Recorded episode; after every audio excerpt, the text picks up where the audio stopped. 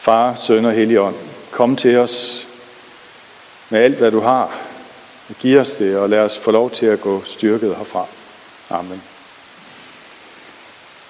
Prædiketeksten, som vi skal høre nu, står i Johannes Evangeliet, kapitel 14, vers 15-21.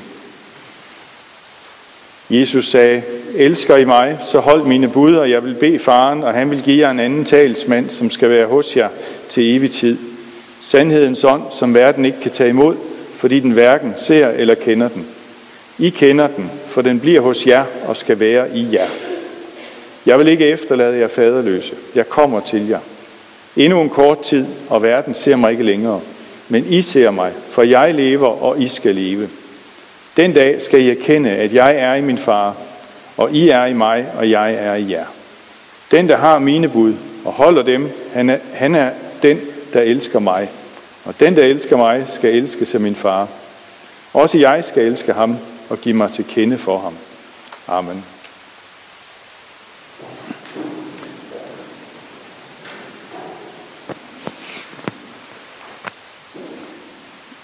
Helligånden. Det er ikke så nemt. Hvem er Helligånden?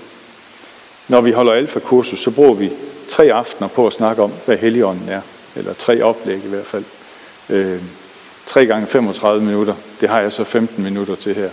Øh, det får, I får heller ikke det hele, det skal jeg lige sige. Øh, men det er faktisk svært. Jeg spurgte jo juniorklubben øh, en dag, hvem, hvem er Helligånden? Hvad er Helligånden for noget? Øh, og Emil, han sagde jo, Gud. Det var rigtigt. Og så havde han jo en irriterende lille søster, der skulle være klogere, så hun sagde, en tredjedel Gud. Øh, og sådan er det jo. Og begge dele er jo faktisk sandt, altså at, at Helligånden er Gud. Helligånden er en side af Gud. En tredjedel af det, som vi kender for Gud. I vores øh, sammenhæng er det bare sådan, at, at øh, de to andre dele fylder bare meget mere, end Helligånden gør. I hvert fald sådan i det synlige. Men når man sådan bladrer igennem Bibelen og ser, hvad der står om Helligånden, så bliver man faktisk lidt, øh, tænker, okay, der står faktisk meget mere, end jeg havde tænkt. I hvert fald sådan havde jeg det. Altså lige fra Bibelens første blad, hvor, hvor der står, at Gud han skabte himlen og jorden, så står der, at Guds ånd svævede over vandene. Altså Gud blæste sin ånd og skabte. Der møder vi Helligånden første gang. Og så møder vi den mange gange i løbet af det gamle testamente. Sidste søndag sluttede vi gudstjenesten. Jørgen han læste øh, epistelteksten fra sidste gang, Jols bog, hvor der står, jeg vil udgyde min ånd over alle mennesker. Jeres sønner og døtre skal profetere, jeres gamle skal have drømme, jeres unge skal se syner. Selv over jeres træller og trælkvinder vil jeg udgyde min ånd i de dage. Altså mange hundrede år før pinse underet, der blev det forudsagt, at sådan skulle det være. Og i dagens episteltekst fra Jeremias, der, siger, der, der lægger Gud også, der siger Gud, jeg lægger min lov i deres indre og skriver den i deres hjerter. Altså han, han forudsiger noget, han vil gøre, øh, som foregår inside, ikke bare udenfor, ikke bare noget, der foregår imellem nogen, men faktisk noget, der foregår inde i os. Og når vi så går til Nyt Testamente, øh, jamen, så sker der jo noget der, da, da Jesus er død og er opstået og, og møder disciplene igen. Øh, der står der i det første kapitel i Apostlenes Gerninger, lige forud for pinseunderet, at da han spiste sammen med dem, pålagde han dem, at de ikke måtte forlade Jerusalem, men skulle vente på det, som faderen havde lovet. Om det har I hørt mig sige, Johannes døbte med vand, men I skal døbes med Helligånden om ikke mange dage. Altså de fik simpelthen et løfte om Helligånden. Det var ikke bare noget tilfældigt, der skete øh, lige pludselig. Der, han fortsatte, at I skal få kraft, når Helligånden kommer over jer, og I skal være mine vidner både i Jerusalem og i hele Judæa og Samaria og lige til jordens ende. Og så kommer pinseunderet. Og øh, det er jo et under, som har mange aspekter i sig. Øh, jeg tænker næsten, at det er et pinseunder, at, at Jørgen han kan læse det op på den måde, fordi det er godt nok svært. Der er godt nok mange øh, forskellige navne og så videre. Øh, og de, de talte på, på hver deres sprog, og, og det hele var sådan temmelig forvirrende, tænker jeg. Men der lød et lyd, som er et kraftigt vindstød, der fyldte hele huset, hvor de sad, og tunger ind viste sig for dem. Altså, de blev simpelthen ramt af heligånden. Tunger af ild øh, satte sig på dem. Og, og øh, alle de der navne, som Jørgen han så læste op, så tænker man, at det er jo alle mennesker, det er jo en hel masse. Men det var faktisk jøder, alle sammen. Det var alle sammen jøder, der fik øh, lov til at opleve det her, og som, som, øh, som på en eller anden måde blev ramt af det her. Så da, da Peter han møder nogle, nogle af de andre, som ikke er jøder, efterfølgende, så siger de til ham, øh, Peter, hvad skal vi gøre? Og Peter han siger til ham, til dem, omvend jer og lad jer døbe i Jesu Kristi navn til søndernes forladelse. Så skal I få Helligånden som gave. Og det er derfor, jeg har sat det her op. Det her billede fra vores dåbs, med vores dåbsfad og dåbstuen. Vi har fået Helligånden som gave i dåben. Dig, der er døbt, Helligånden er i dig. Det kan godt være, at du ikke oplever det sådan. Det kan godt være, at du synes, det er noget mærkeligt noget. Men jeg forkynder for dig i dag, at Helligånden er i dig. Og så er det, vi lige tænker, hvad betyder det? Hvordan er det, det øh, giver sig udtryk? Hvordan er det, vi ser, at Helligånden virker i vores liv og i vores menighed? Jeg hørte en fortælling om en, der, en lærer, der spurgte sådan ud i klassen op til pinse, om der var nogen, der havde set Helligånden. Øh, der blev lidt stille. Så var der en fyr, der rakte hånden i vejret. Så sagde han, ja, jeg ser Helligånden hver gang bedstefar han beder. Jeg tænker, det er, det er et godt udtryk for, at Helligånden er ikke noget stort. Det, ikke, det behøver ikke at være noget fantastisk, noget der er, sådan, er helt ekstraordinært. Helligånden er der, når mennesker er i kontakt med Gud. Vi har sådan forskellige billeder, som vi også læste her. Vi har øh, ilden, øh, vi har duen, som steg ned over Jesus, da han blev døbt. Vi har øh, vinden, der blæste en vind der, og, og øh, den underviser Jesus også Nikodemus om, at øh, du ved ikke, hvor den blæser hen, og du kan, ikke, du kan ikke se den, men du kan se, at den gør noget. Du kan se, at den har en virkning. Sådan er det med Helligånden. Vi kan ikke se den, men vi kan se, at den virker. Vi kan se, at den er her. Vi kan se, at den er her, når vi samles her øh, i kirken for at tilbede Gud, for at synge til Gud, for at, at være tæt på Gud. Så er Helligånden der, fordi Helligånden er i os. Og derfor bliver det der med dåben så stort for os, fordi at der har vi altså fået Helligånden som gave. Det var det Peter han sagde til de folk, som ikke var jøder. Løftet gælder for jer og jeres børn og alle dem i det fjerne, som Herren var Gud vil kalde på. Det er derfor, vi sidder her i dag. Fordi der engang var en pinsedag, og det kom til at gælde for alle, at vi har fået del i Helligånden. Men lad os så kigge på, hvad er det, Helligånden gør? Hvad er det, Helligånden øh, gør ved os? For det første, så giver den os vidshed om barneret hos Gud. I Romerbrevet står der, at ånden vidner selv sammen med vores ånd, at vi er Guds børn. Og når vi er børn, er vi også arvinger, Guds arvinger, Kristi medarvinger, så sandt som vi lider med ham, for os at herliggøres med ham. Altså vi får lov til at vide, at vi er Guds børn. Det er Helligånden, der kan gøre det. Alene Helligånden. Der er et specielt forhold mellem et barn og far jeg har, sådan, øh, jeg har jo tre sønner, og nogle gange synes jeg, at de er lidt, lidt hårde ved mig. Jeg synes, kalder mig gammelfar og sådan nogle ting. Specielt, altså når man laver sådan noget her, så får man jo virkelig nogle øh, smileys på Facebook, og hvad ved jeg. Øhm, men en af, en af øh, vores sønner, øh, når han møder mig, eller når han ringer, så siger han, hej paps. Jeg kan ikke helt finde ud af, om det er, om det er sådan er, øh, lidt nedladende. Nej, det er det. Det, det gør ved mig, det er jo, at det er min søn, der siger noget til mig. Vi har et sprog sammen. Vi har noget sammen. Vi hører til hinanden. Vi er tæt på hinanden.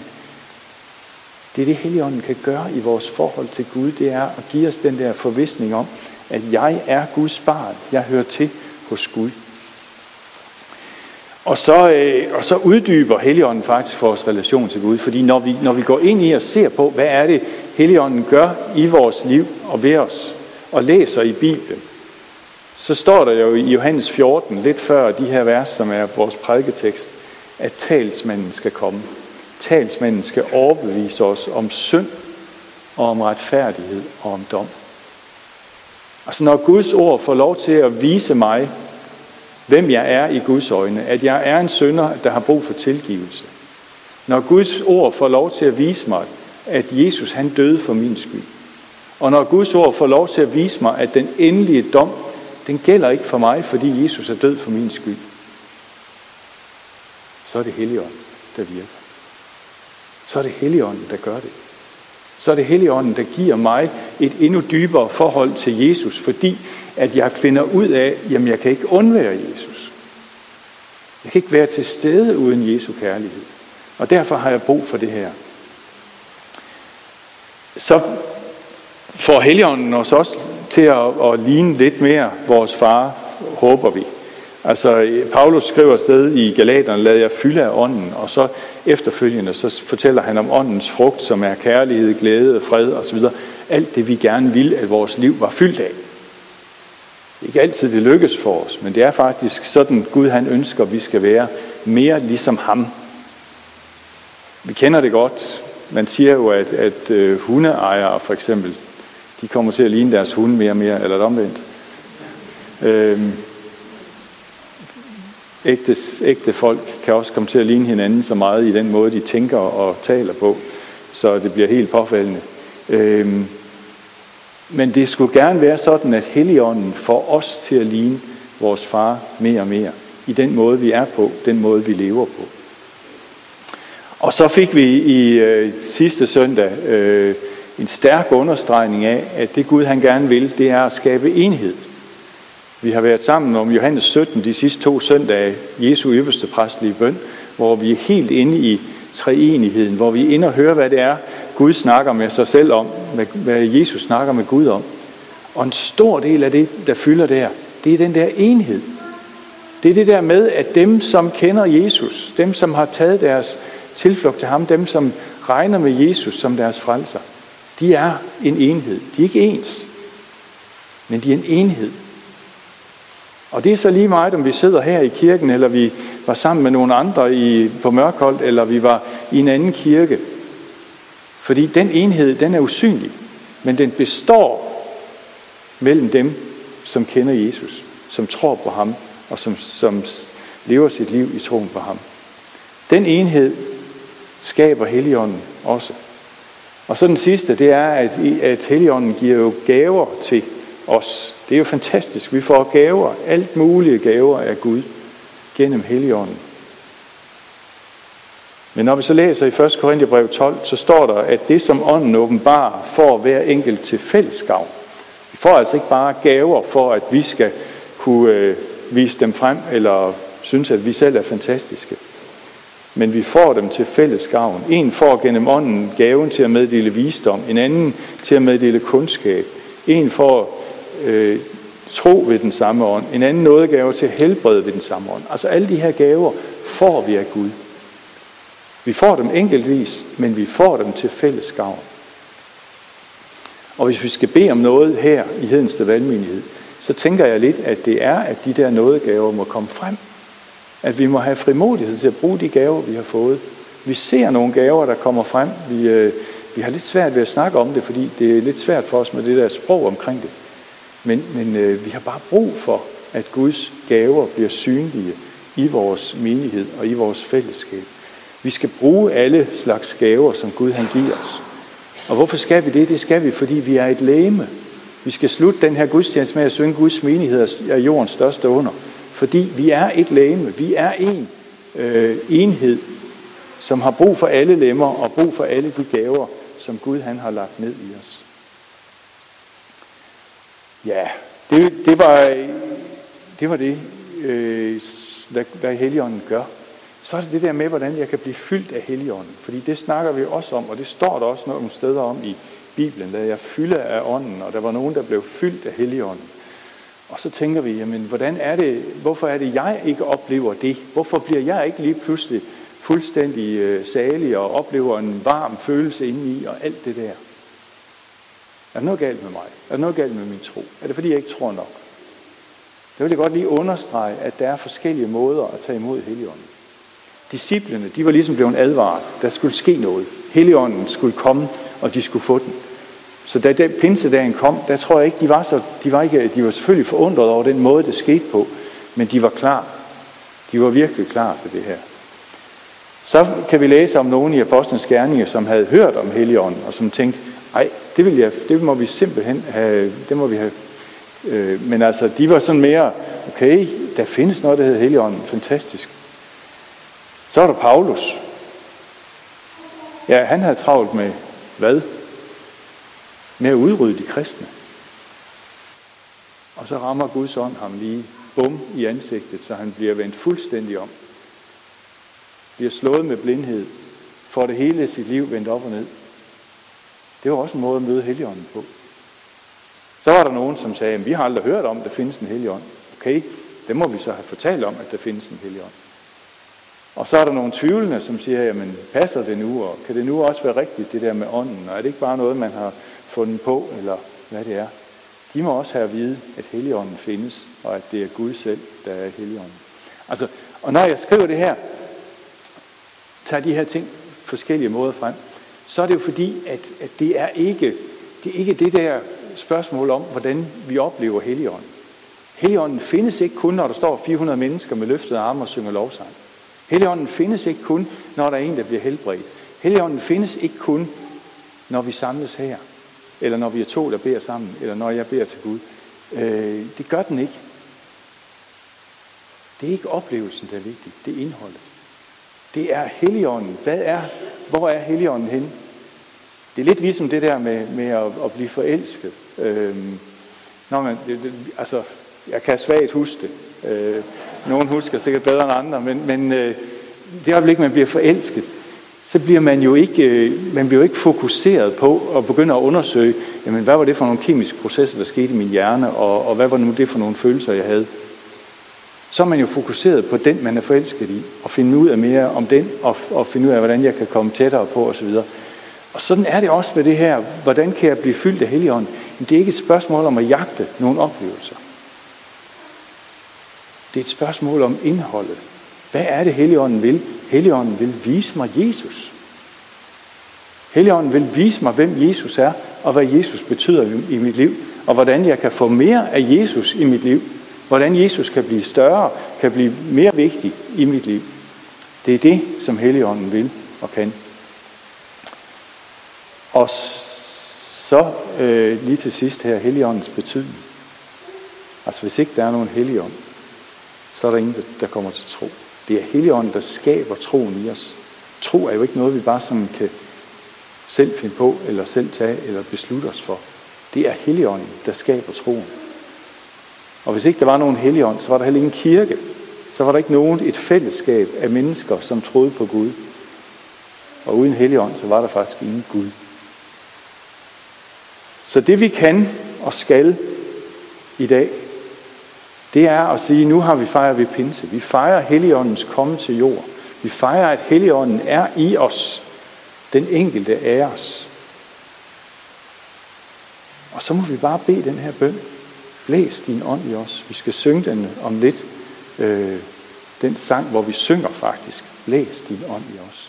Fordi vi har brug for Helligånden i vores liv. Vi har brug for, at den øh, gang på gang gør Jesus tydelig for os og viser os, hvad det er, vi har brug for, hvad det er, vores liv det skal, det skal indeholde.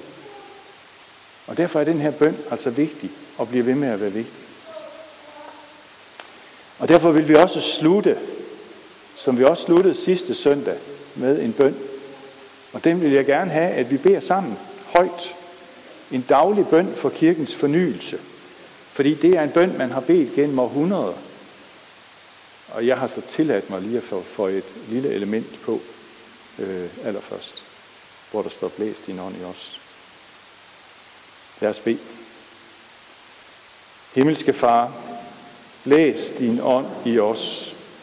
Udgyd din ånd over hele din kirke. Giv os en ny vision af din herlighed. En ny oplevelse af din magt. En ny troskab mod dit ord. En ny hengivenhed i din tjeneste. Så gennem vort fornyede vidnesbyrd, dit hellige navn bliver æret og dit rige fremmed ved Jesus Kristus, vor Herre.